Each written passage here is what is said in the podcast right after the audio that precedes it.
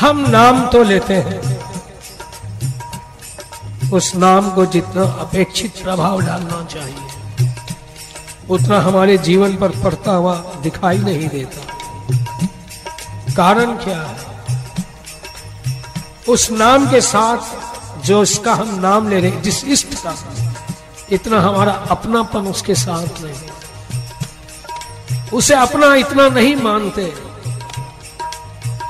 इसलिए क्या होता है? जो एक प्यार होना चाहिए, नहीं हो पाता। प्यार में ही पीड़ा छिपी हुई होती है मिलने की। नाम के साथ यदि वही पीड़ा थोड़ी मिला दी जाए, फिर नामी भी आए या ना आए, उसके दर्शनों की कामना भी समाप्त होने लगती है। क्यों? उस पीड़ा में ही इतना आनंद आ जाता है कि वो जो बात ठाकुर स्वयं नहीं कर पाता।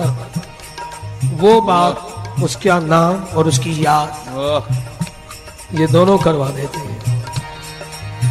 इसलिए प्रेमी भी यही कहते हैं नाम के साथ नामी इतना बंध जाता है। बांधता कौन है? ये पीड़ा ही बांधती है।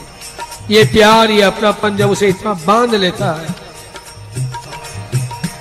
वो जब बंधा हुआ चला आता है दशाओं दिशाओं में भेद क्या हो जाता है? कि उसकी पिक्चर इतनी क्लियर होने लगती क्लैरिटी धीरे धीरे बढ़ती है। जितनी तड़प पैदा होगी, ये घटनाएँ घटित होती जाएँगी। कहते भी हैं ए मूर्ति तुम पूज्यनीय हो। ए मूर्ति तुम पूज्यनीय हो, इसलिए नहीं कि तुम में देवता बसते हैं, बल्कि तुम इसलिए पूज्यनीय हो कि तुमने तराशे जाने का दर्द सहा। जो मूर्ति जितनी अट्रैक्टिव होती है उनके जरा फीचर्स पे गौर करना कितना तराशा गया होगा जिसने ये दर्द सहा है ये आकर्षण उस बात का। है